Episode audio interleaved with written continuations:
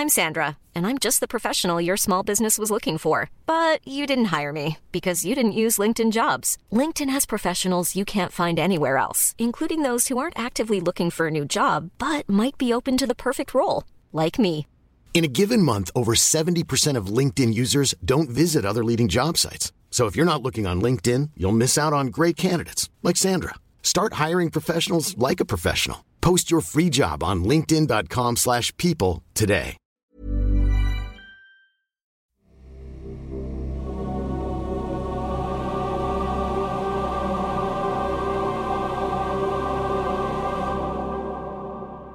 Bungo sa Tukador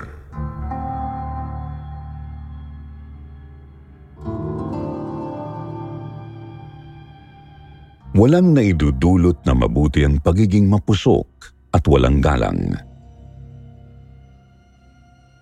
Itinutulak lamang tayo nito upang umani ng sama ng loob mula sa mga taong ating nasaktan.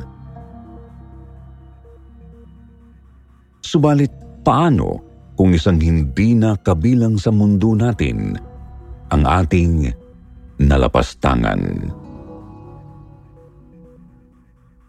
Yan mismo ang pinagdaanan ng ating letter sender na si Gilly. Ating pakinggan ang kwento ng kanyang kapusukan at kung anong kababalaghan ang naranasan niya dahil dito. Alamin din natin kung ano ang kanyang nagawa upang patawarin siya ng espiritong kanyang ginambala. Tunghayan ang episode natin ngayong gabi dito lamang sa Sitio Bangungot.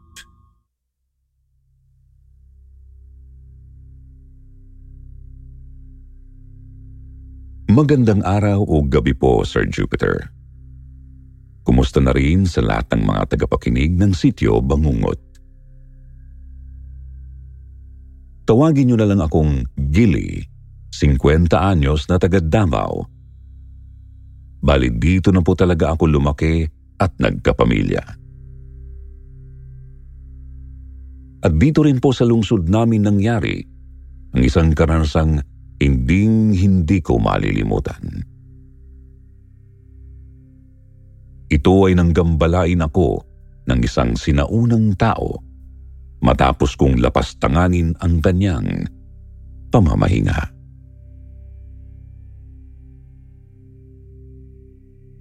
Nangyari po ito noong 22 anyos na binata pa lang ako at nagtatrabaho bilang isang construction worker. Di naman malaking kumpanya ang amo ko. Bali tinatawagan lang ako ng parang foreman namin kapag may gagawing building o bahay.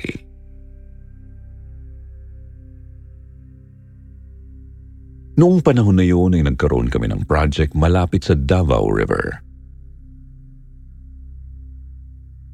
Papatagin namin yung nabiling lote ng kliyente tapos tatayuan ng bahay. Maliit na bahay lang naman, kaya wala pa kami sa sampu na gagawa. Agad naming sinimulang patagin yung lupa at naghukay para sa foundation.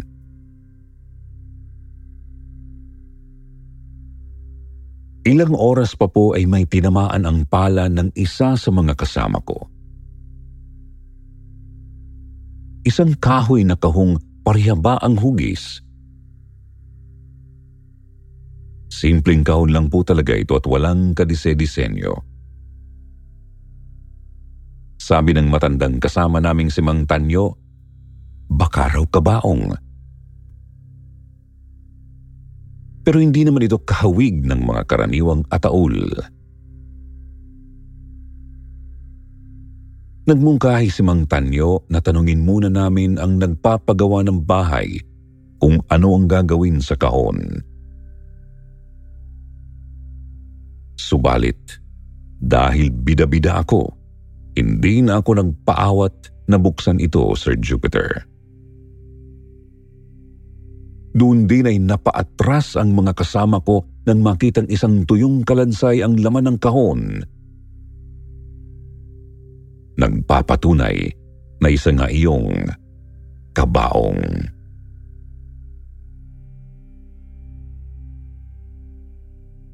Ang kakaiba nga lang, hindi pang karaniwan ang suot ng kalansay. Ang damit niya kasi ay kahawig sa suot ng mga sinaunang tao. Nakabahag pa nga po tapos may kung anong tela sa lieg. May katabi rin siyang kinakalawang ng itak at isang medyo mahabang kawayan na patpat. At ang pinakatumawag ng pansin ko ay ang kakaibang mga marka na nakaukit sa bandang noo ng bungo.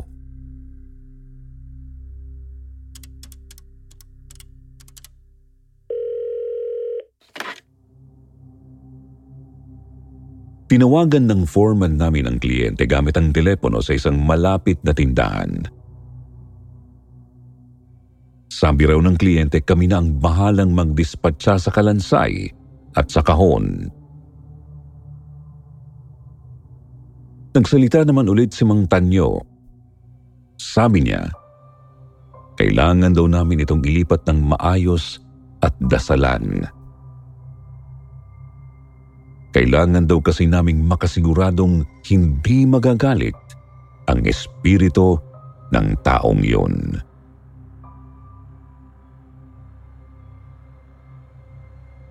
Patawa ko namang tugon, Mang Tanyo naman, dekada 90 na, nagpapaniwala pa rin kayo sa mga ganyan. Isang tabi na lang natin yan nang di na tayo mahirapan. Tapos kunin ko yung bungo. Ang bangis kasi tingnan ng mga nakaukit oh. Siguradong magandang gawing abubot sa bahay yan.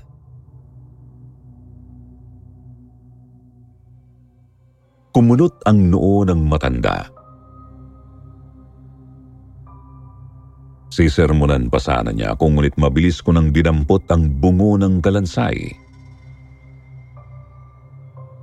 At dahil pauwi na rin naman na kami noon, kaya mabilis na akong nagpaalam at umalis sa site.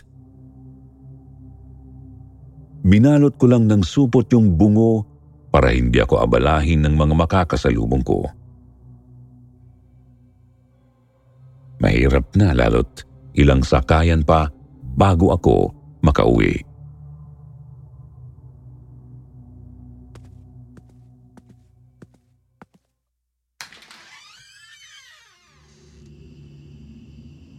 Pagkarating sa bahay wala si nanay.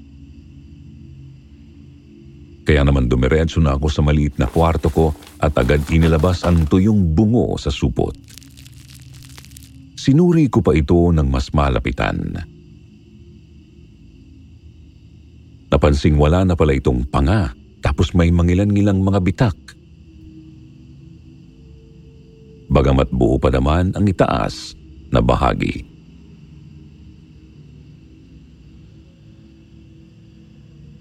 Tinitigan ko rin ang nakaukit na mga simbolo sa noo pero hindi ko pa rin talaga maintindihan. Hindi rin naman ito mukhang baybayin o kahit letra ng mga inchik. Halata nga lang na inukit ito matapos matuyo ng bungo. Kaya naisip kong malamang hinukay ang mga buto noon ilang taon matapos mailibing. Inukit ang mga marka sa noo tsaka binalik ang kalansay sa himlayan. Kung bakit yun gagawin ng mga katribo niya, hindi ko alam.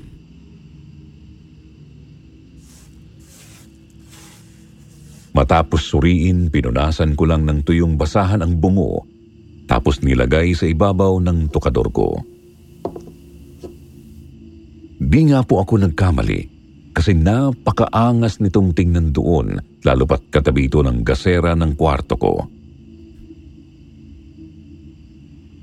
Wala pa kasi kaming kuryente sa bahay noong mga panahong yun.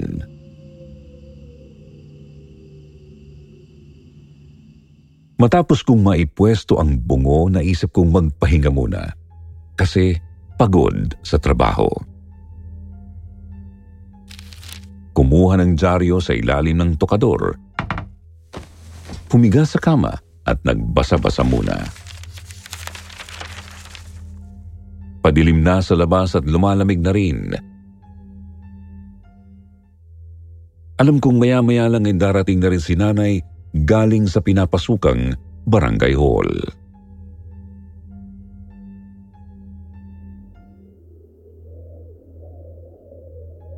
Umihip mula sa labas ang malamig na hangin.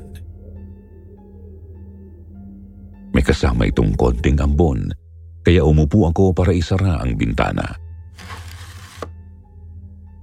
Kasabay noon ay may narinig akong kumalabog. Lumingon ako. At nakitang nahulog pala sa kahoy na sahig ang bungo. Nagtaka ako kasi maayos naman ang pagkakapwesto noon. Imposibleng mahulog yon dahil lang sa simpleng hangin. Walang ano-ano eh. Bigla kong naalala ang sinabi ni Mang Tanyo na baka maggalit ang may-ari ng kalansay kapag hindi dinasalan. Medyo kinikilabutan na ako noon pero ngumisi pa rin ako at ibinalik ang bungo sa tokador.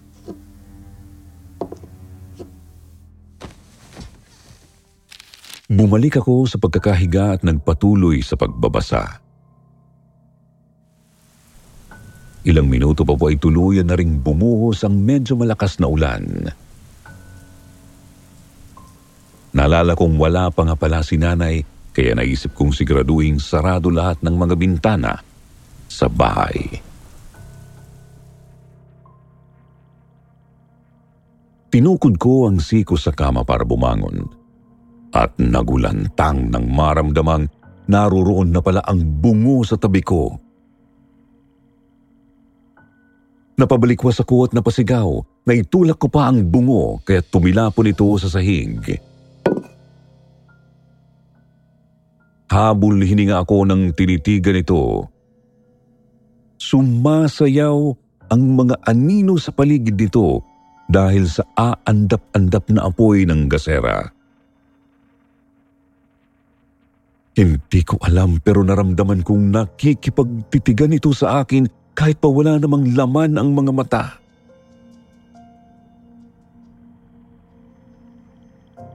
Hanggang sa nagulat na lang ako nang bigla itong gumalaw ng bagya. Bigla rin kumidlat at kumulog kaya napasuksok ako sa may sulok ng kama.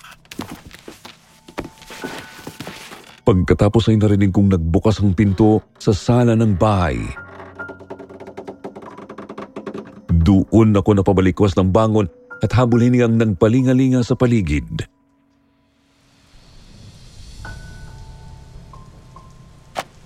Naihagis ko sa lapag ang hawak kong dyaryo Sarado ang bintana at umuulan sa labas. Nasa ibabaw naman ng tokador ang bungo. Panaginip lang ba yun? Bakit parang itotoong totoo talaga?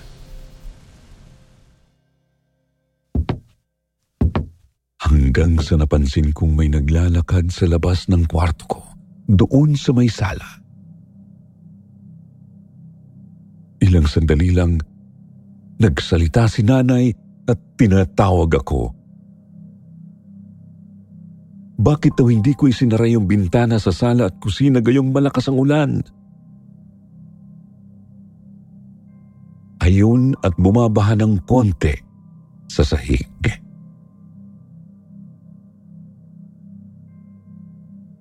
Nang tawagin niya ako ulit ay doon na ako sumagot. Sinabi kong nakatulog ako.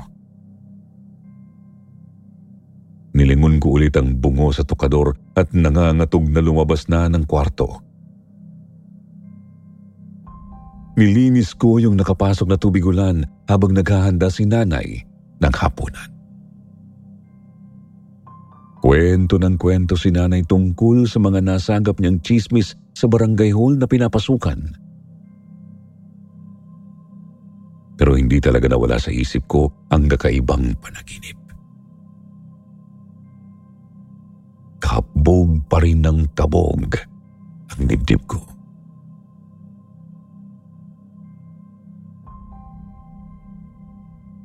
Pagkatapos maghapunan, wala nang ulan. Naisip kong bumili muna ng maliit na beer sa may tindahan. Baka sakaling mapawi noon ang sama ng pakiramdam ko. Mag-aalas 8 po nang lumabas ako. Bumili ng beer at tumambay muna sa may tindahan. Bandang alas 9 naman nang makaramdam na ako ng antok at agad akong naglakad pauwi.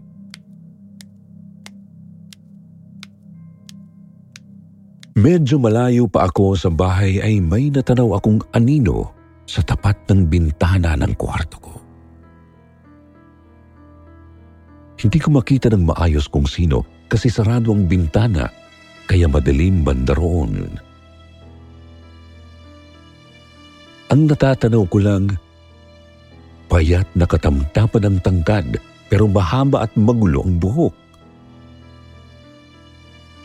Hindi ko pa naintindihan kung bakit noong sandaling yun, basta bigla na lang bumalik ang kaba ko. Oo, nakatayo lang siya ng tuwid doon pero ramdam ko kasing tinititigan niya ako.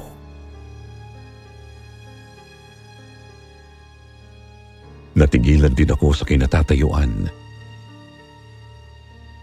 Tumitig lang din ako pabalik sa kanya Baka naman kasi kakilala lang namin ni nanay yon. Mga ilang minuto rin akong nasa ganoong estado lang, Sir Jupiter, nang magulantang ako sa sunod na nangyari. Biglang naglaho sa dilim ang taong nakikita ko.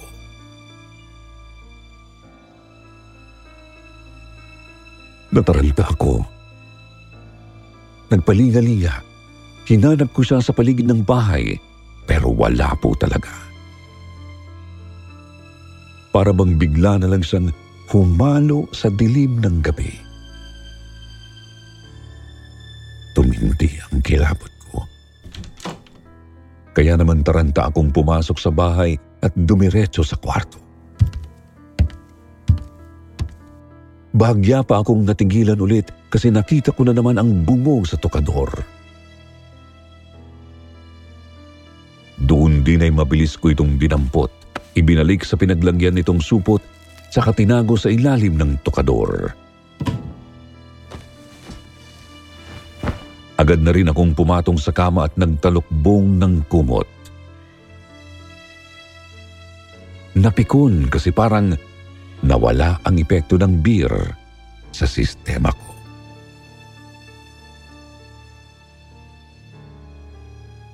Hindi ko na po sigurado kung gaano ako katagal sa loob ng kumot noon. Ramdam na ramdam ko kasi talaga ang kilabot. Napakalaki na nga ng butil-butil na pawis ko kahit pa malamig ang panahon. Hanggang sa nagulantang ako nang may narinig akong kumalabog sa sahig. Sigurado akong doon lang yun sa loob ng maliit kong kwarto.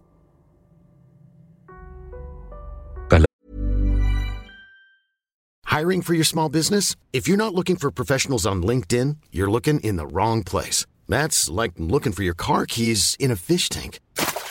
LinkedIn helps you hire professionals you can't find anywhere else, even those who aren't actively searching for a new job but might be open to the perfect role. In a given month, over 70% of LinkedIn users don't even visit other leading job sites. So start looking in the right place. With LinkedIn, you can hire professionals like a professional. Post your free job on linkedin.com slash people today.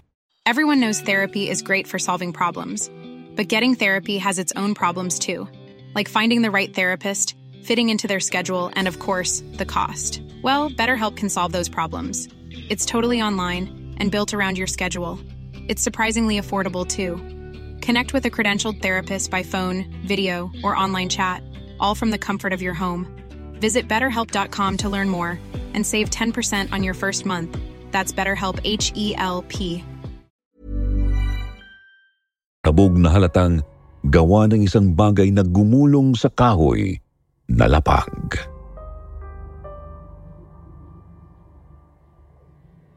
Ayokong tingnan o silipin man lang. Nalumbalik sa isip ko ang bungo na nahulog sa sahig kanina kahit hindi naman nagagalaw sa tokador. Lalo pa akong nagsumiksik sa may dingding habang nanatiling nakatalukbong. Nanginginig dahil naaalala ko ang mga mata ng bungo na walang laman ngunit parang nakatitig sa akin.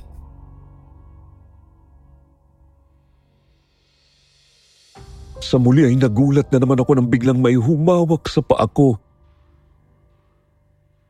Napasigaw ako, napabalikwas at naalis ang kumot na nakatabon sa akin.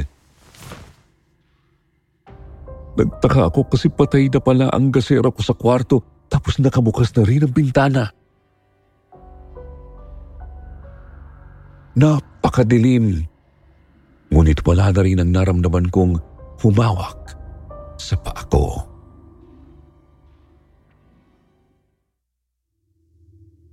Ayoko pa sanang bumangon hanggat di sumisikat ang araw. Pero kailangan kong sindihan ulit ang gasera.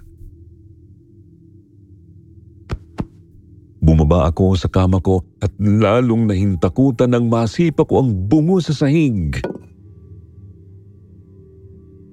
Nakalabas na ito sa supot. Nakalantad na rin sa gitna ng kwarto ko. Nakalabas na mula sa ilalim ng tukador.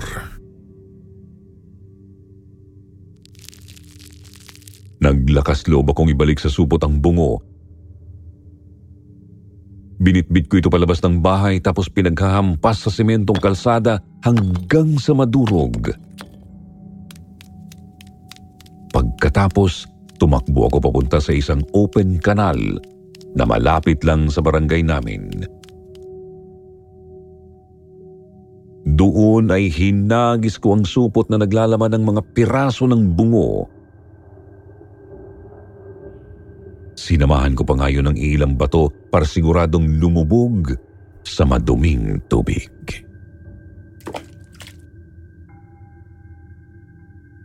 Bumalik ako sa bahay. Hindi na ako nakatulog ulit kasi nanlalamig pa rin talaga ako. Idagdag pang nararamdaman ko pa rin may nakatitig sa akin mula sa mga siwang ng saradong bintana. Ayokong buksan at silipin kasi natatakot ako na baka ano ang makita ko.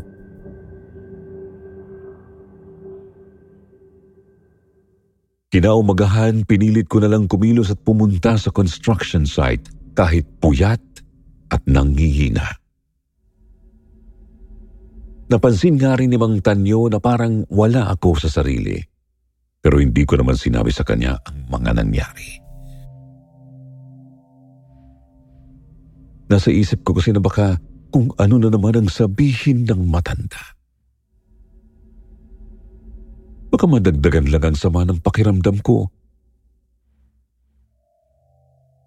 Itinuon ko na lang ang sarili sa mga dapat gawin sa trabaho.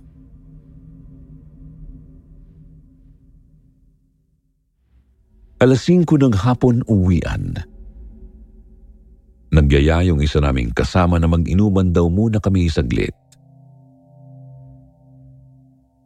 Pero umayaw ako kasi nga wala talaga ako sa sarili. Nagpaalam na lang ako sa kanila tapos napansin kong hinatid ako ng tingin ni Mang Tanyo. Siguro ay may masama na itong hinala tungkol sa pananamlay ko noong araw na yon.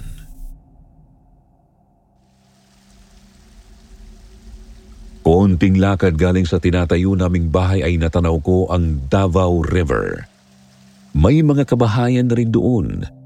Pero ang umagaw sa pansin ko ay ang isang lalaking napakapayat at mahaba ang magulong buhok.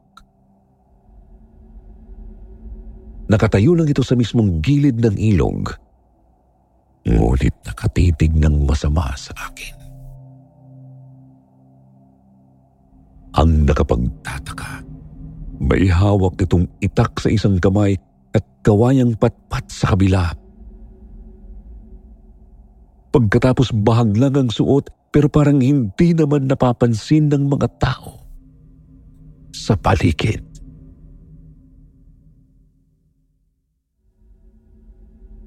Tumingin ako sa paligid para malaman kung may nakapansin din ba sa lalaki pero mukhang wala talaga.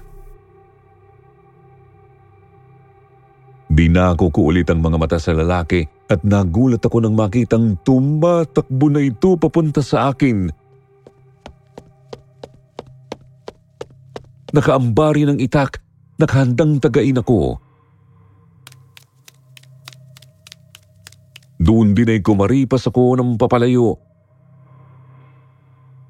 Nagsusumigaw pa nga ako ng saklolo pero katakatakang walang pumapansin sa akin. Wala nga po akong nakitang lumihon man lang sa direksyon ko.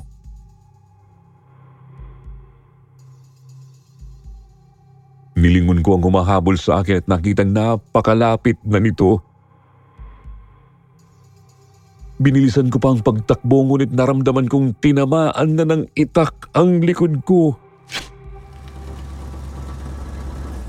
Mabuti na lang at sumaktong may humintong jeep at agad naman akong sumampa. Sumilip ako sa pinto pero hindi ko na makita ang kakaibang lalaking may itak.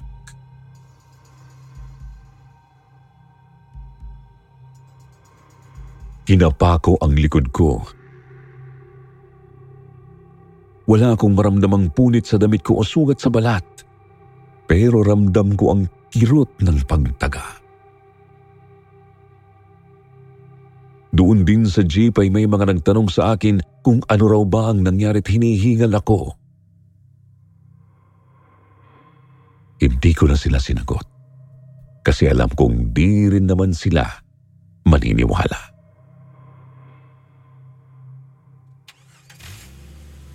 Sa buong biyahe pa uwi ay hindi po ako mapakali, Sir Jupiter.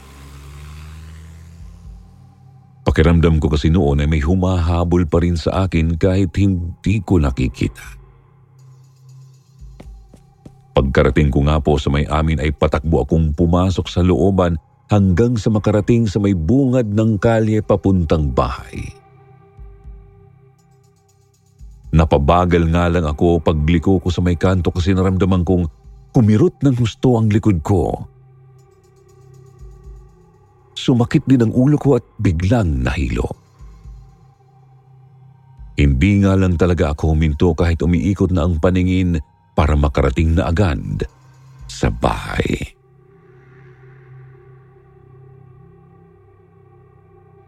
Halos gumapang na ako nang pumasok sa bakuran namin – Pagbukas ko naman ng binto, hindi ko na talaga kinaya at tuluyan na akong nawalan ng malay.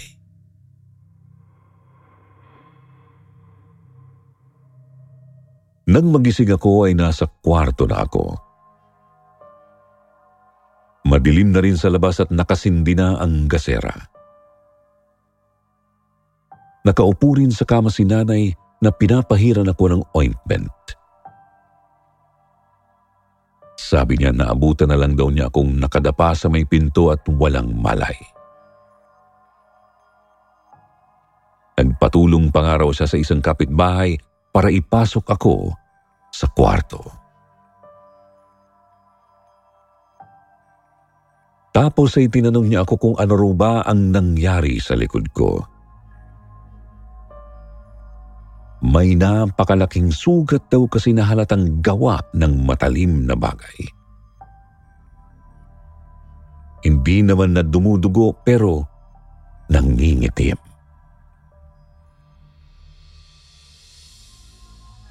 Sir Jupiter, nanlaki ang mga mata ko sa narinig. Pinilit kong bumangon kasi gusto kong silipin sa salamin ang sugat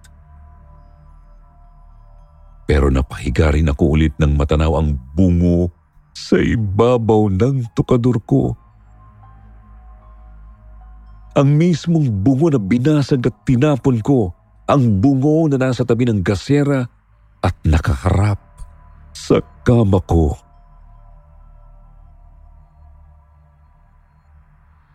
Nangangatal kong tinanong kay nanay kung bakit naroroon ang bungong yun. Pinagalitan pa niya ako, bakit daw ba ako nag-uuwi ng bungo sa bahay? Sinabi ko naman na tinapon ko na yun, kaya't dapat ay wala na yun doon. Naiiyak kong sinabi na itapon ulit yun. Halos gusto ko nang sumigaw nang sinabi kong ayaw ko nang makita ulit ang bungo na yun.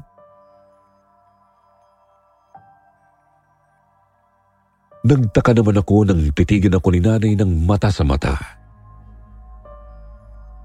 Tapos sinabi niya sa aking, hindi pwedeng itapon yon ng ganoon na lang. Sumunod na nagsalita pa si nanay pero hindi ko na maintindihan kasi parang ibang wika ang ginagamit niya. Biglang kumirot ang likod ko kaya napakurap ako saglit. Nang dumilat ulit labis akong nahintakutan sa nakita ko Sir Jupiter, wala na si nanay doon. Sa halip, yung kakaibang lalaki na ang nakita kong nakatayo sa tabi ng higaan ko.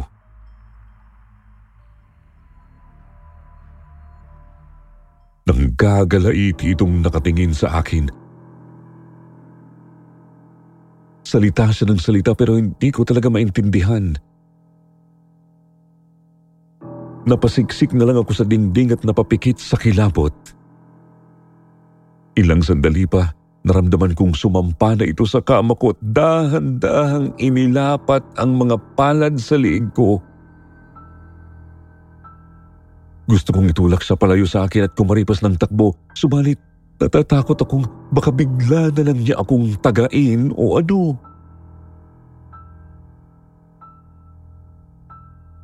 Dumiin sa leeg ko ang kanyang mga palad, mga daliri at matatalas na mga kuko. Ramdam na ramdam kong napakalakas niya. Halatang pakay talagang putulin ang hininga ko. Tuloy-tuloy lang siya sa galit na mga salita. Pinipilit kong makasigaw ng saklolo at sinambit na rin lahat ng mga dasal na alam ko. Naglakas loob akong alisin ang pagkakasakal niya sa akin pero sadyang napakalakas niya habang nanghihina naman ako.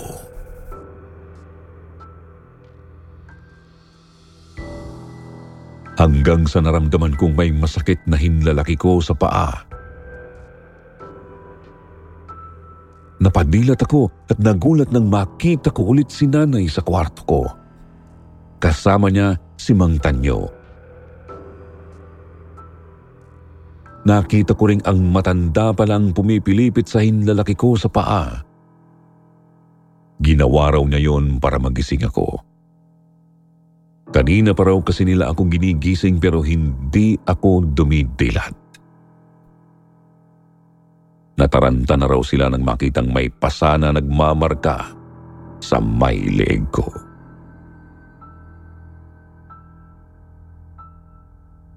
Doon din ay kinausap ako ni Mang Tanyo. Sabi niya kaninang umaga pa raw niya napapansing may mali sa akin.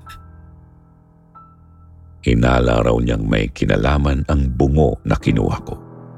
Kaya naisip niyang puntahan ako sa bahay. Doon din po ay napaiyak ako sa takot. Ikinwento ko sa kanya ang lahat ng kababalaghang naranasan ko simula nang inuwi ko yung bungo.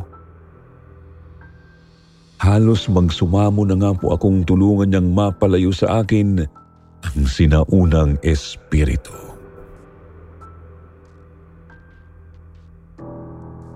Sermon naman niya sa akin, yan ang napapala mo sa pagiging mapusok Masyado ka kasing papita. Hinala ko, isang mandirigmang taga pinagurasan, ang sinaunang pangalan ng lugar sa paligid ng Davao River. Walang ibang paraan para mapatigil yon kundi ang ibalik ang bungo sa kahon.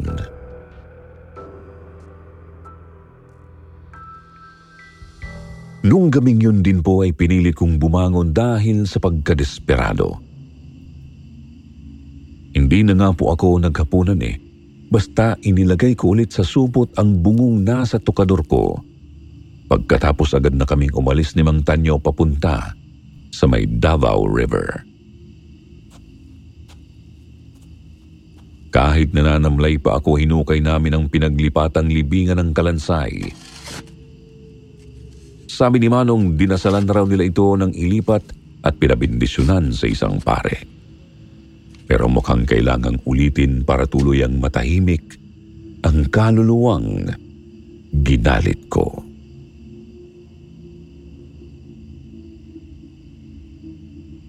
Hindi nga lang naging madali ang lahat kasi kita kong nakatanaw sa amin ang kakaibang lalaki mula sa malapit. Nanginginig talaga ako sa kilabot kapag nagkakasalubong ang mga tingin namin. Tapos mayat mayaring kumikirot ang sugat ko sa likod. Mga bandang alas 10 na kami natapos ni Mang Tanyo. Dumiretso kami sa may San Pedro Cathedral para magpadasal sa isang pari. Unti-unti rin naman pong umayos ang pakiramdam ko sa mga sumunod na araw. Bagamat hindi na nawala ang peklat na iniwan ng sugat ko sa likod. Nagsisilbi itong panunay sa akin na totoo ang mga naranasan kong kababalaghan noon. Isang alaala na nagsasabing huwag maging pangahas at pabida, lalo na sa harap ng mga taong pumanaw na.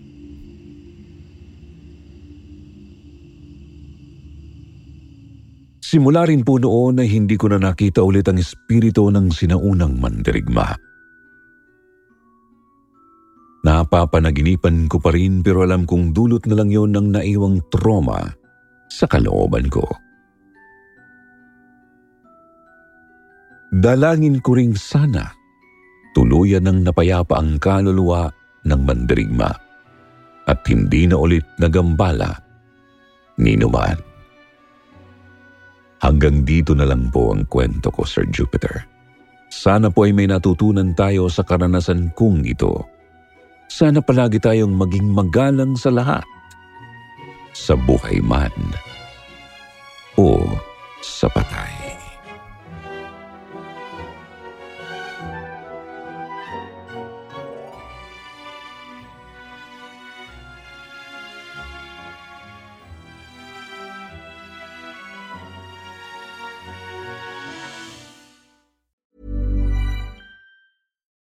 It's Paige DeSorbo from Giggly Squad. High quality fashion without the price tag. Say hello to Quince. I'm snagging high-end essentials like cozy cashmere sweaters, sleek leather jackets, fine jewelry, and so much more. With Quince being 50 to 80% less than similar brands. And they partner with factories that prioritize safe, ethical, and responsible manufacturing. I love that. Luxury quality within reach. Go to quince.com slash style to get free shipping and 365 day returns on your next order. Quince.com slash style.